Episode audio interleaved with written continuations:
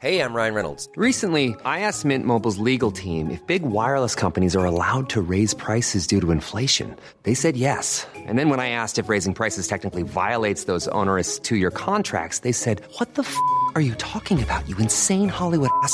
F- So to recap, we're cutting the price of Mint Unlimited from $30 a month to just $15 a month. Give it a try at mintmobile.com slash switch. $45 upfront for three months plus taxes and fees. Promo rate for new customers for limited time. Unlimited more than 40 gigabytes per month. Slows. Full terms at mintmobile.com. Vox Polony.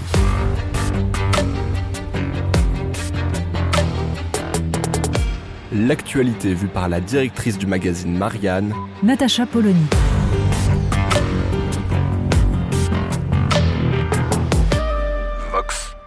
C'est un rapport sur un sujet que tout le monde a oublié, alors même que pendant la campagne, nous avions eu droit à une polémique éphémère. Et pourtant, il aurait fallu se pencher un peu plus dessus, le rôle des cabinets de conseil. Le rapport en question, donc, nous raconte combien l'État a versé à des cabinets de conseil pour gérer la pandémie de Covid. Ben, c'est quand même assez conséquent. On était resté sur la première somme, qui était autour de 11,2 millions. Donc ça, c'était pour la première partie, pour le début, février 2020, jusqu'à environ mars 2021. Eh bien, nous avons maintenant la suite.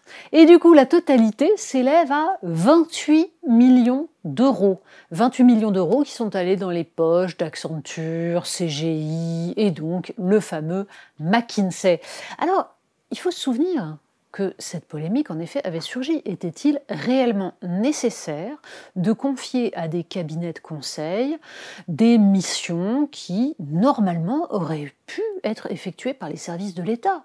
Souvenons-nous, on parle bien de l'organisation de la campagne de vaccination, de la mise en place du pass sanitaire. Normalement, nous avons créé des ARS, des agences régionales de santé, nous avons de fait une administration relativement pléthorique en France. Le but de payer des fonctionnaires, c'est qu'ils soient compétents sur ce genre de sujet. Mais c'est pas grave, on a donc décidé de faire appel à des cabinets de conseil. Alors cela dit, la fameuse polémique pendant la campagne présidentielle nous avait appris que pendant le quinquennat d'Emmanuel Macron, les sommes c'était entre 1 milliard et demi et 3 milliards par an pour les cabinets de conseil. Ça, c'est le chiffre que l'on trouve dans le livre Les infiltrés. Donc finalement, 28 millions pour deux ans de pandémie mondiale, c'est une paille. Mais ce qui pose problème, c'est justement l'argument utilisé par les pouvoirs publics.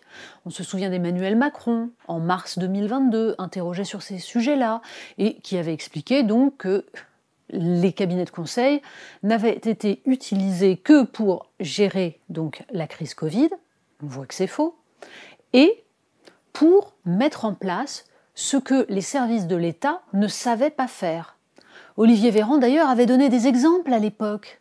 Il nous avait dit mais enfin, quand il s'agit de mettre en place en 48 heures un TGV pour déplacer, évacuer des malades, eh bien, c'est le privé qui sait faire ça.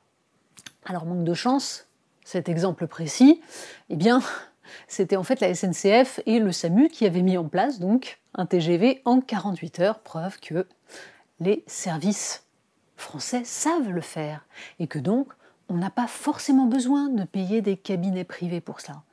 Alors, ce rapport permettra-t-il de remettre sur le devant de la scène ce sujet-là?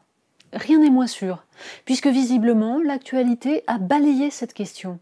Et pourtant, à l'heure où on parle de rationalisation des dépenses de l'État, où l'on se dit qu'il va falloir serrer les boulons partout parce qu'on voit venir la récession, où on nous explique donc qu'il faut absolument faire des économies, et que c'est d'ailleurs pour ça qu'on va travailler jusqu'à 64-65 ans, ben, peut-être que se demander où passe l'argent serait une très très bonne idée. Vox Polony. Retrouvez tous les podcasts de Marianne sur les plateformes de streaming. Et puis les analyses, articles et entretiens de la rédaction sur marianne.net. Et surtout, n'hésitez pas à noter cet épisode et à nous laisser vos commentaires.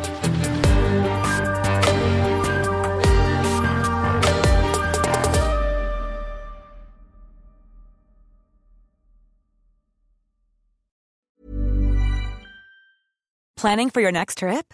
Elevate your travel style with Quince. Quince has all the jet setting essentials you'll want for your next getaway, like European linen, premium luggage options, buttery soft Italian leather bags, and so much more. And is all priced at 50 to 80% less than similar brands. Plus, Quince only works with factories that use safe and ethical manufacturing practices.